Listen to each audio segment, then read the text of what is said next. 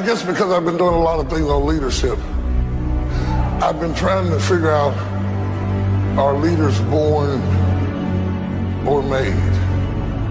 Do, do they just come here exceptional? Or do they become exceptional through the things they learn or suffer? Some people's greatness is drawn out by being exposed to other great people and, and they see greatness in other people and it draws out the greatness that exists inside of them. Some people's greatness is drawn out by challenges. How many people have walked out of your life and thought that their absence would shut you down? Jump up and holler, you a liar!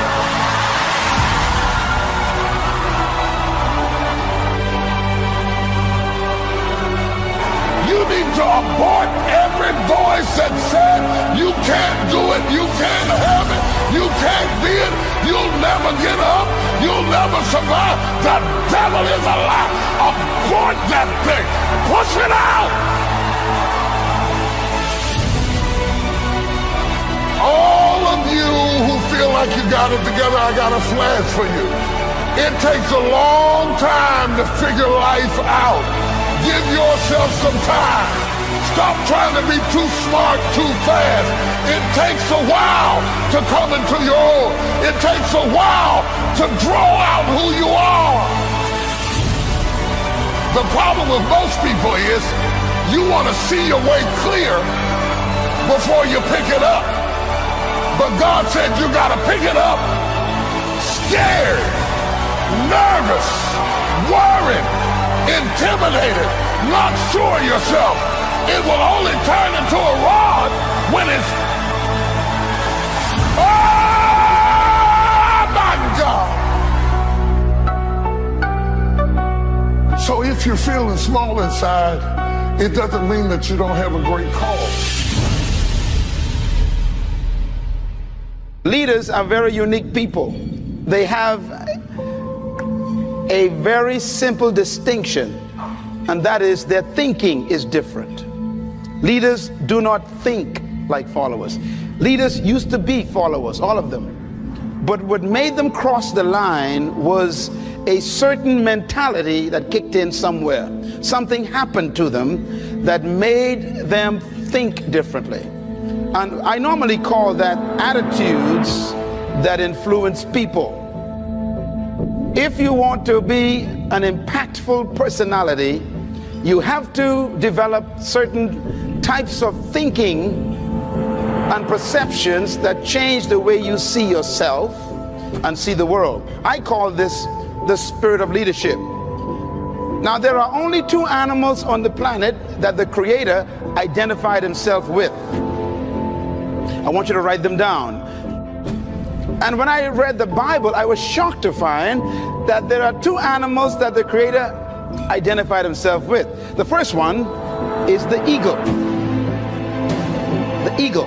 And the second animal is the lion. And the lion has what I call the spirit of leadership. And this word spirit here is referring to attitude.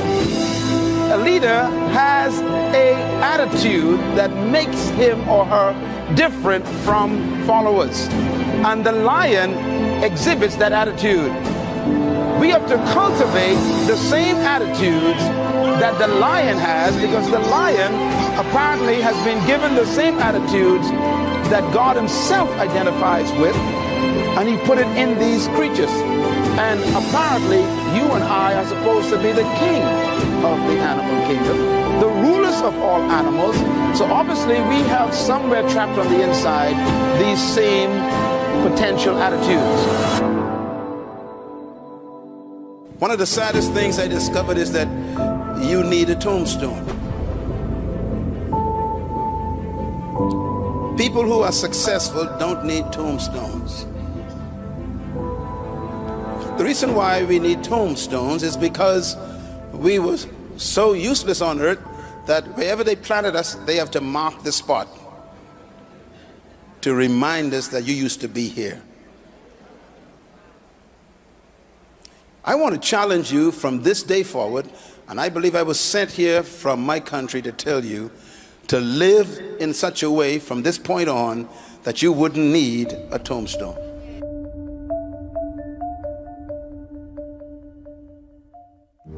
Fear of the next level, fear of taking the lead fear of going forward. Now, I want to talk about some things with fear.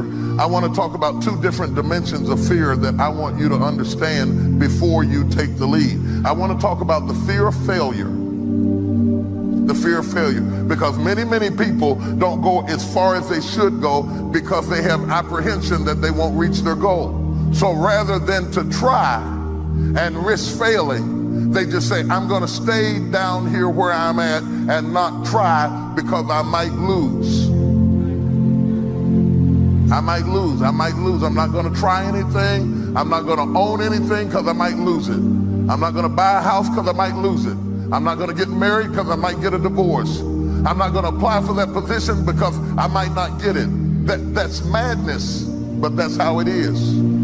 Internal conflict. Have you given yourself permission to succeed? Or are you so intimidated by the fear of failure that you don't try? On the other side of it is the fear of success. Being afraid that you will reach your goal, but some disaster may result. These are mixed emotions. I want it, but I don't want all the stuff that comes with it.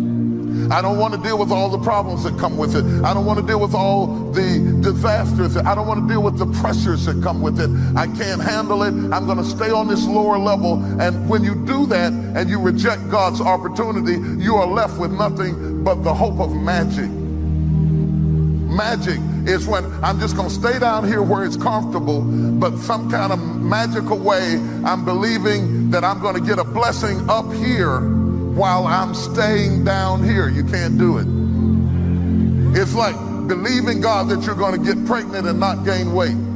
Just, i want the baby, but I don't want the pregnancy. I don't want the weight. I don't want the stretch marks. I don't want any. I don't want to throw up in the morning. No, all of that goes along with the process. And if you will allow anyone, anything, any voice on the inside to talk you out of this moment, you will forfeit it and be stuck washing your nets when there's a great drought of fish waiting you if you have the courage to believe. What really stops us from taking the lead and coming to the forefront a lot of times is not the lack of talent, it's not the lack of resources, sometimes it's not the lack of education. I've been amazed at the people I have met who were highly educated and failing. Highly educated and failing. Highly educated and homeless I, I, I worked with a guy who, who has a doctorate in economics and is washing cars. Just can't seem to get it together. So education alone is not the solution. I'm, I'm for education. I think it's important. It's a good thing, or we wouldn't be building, have built the school next door. I think it's very important. But I have seen people educated and stuck.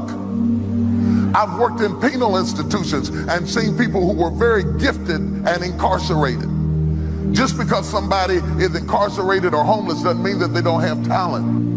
In fact, I've seen people with less talent than you doing more than you.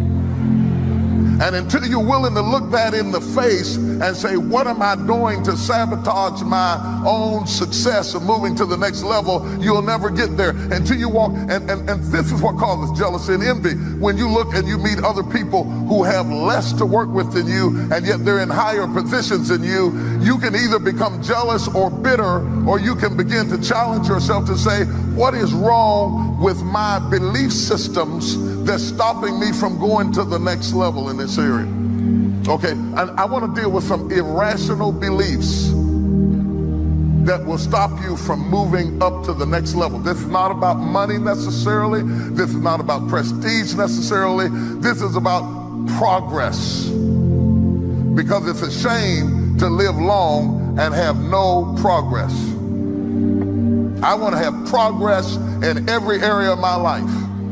I want to see progress in parenting. I want to see progress in my relationship with my wife. I want to see pro- if I'm going to go to work every day, I want to see progress.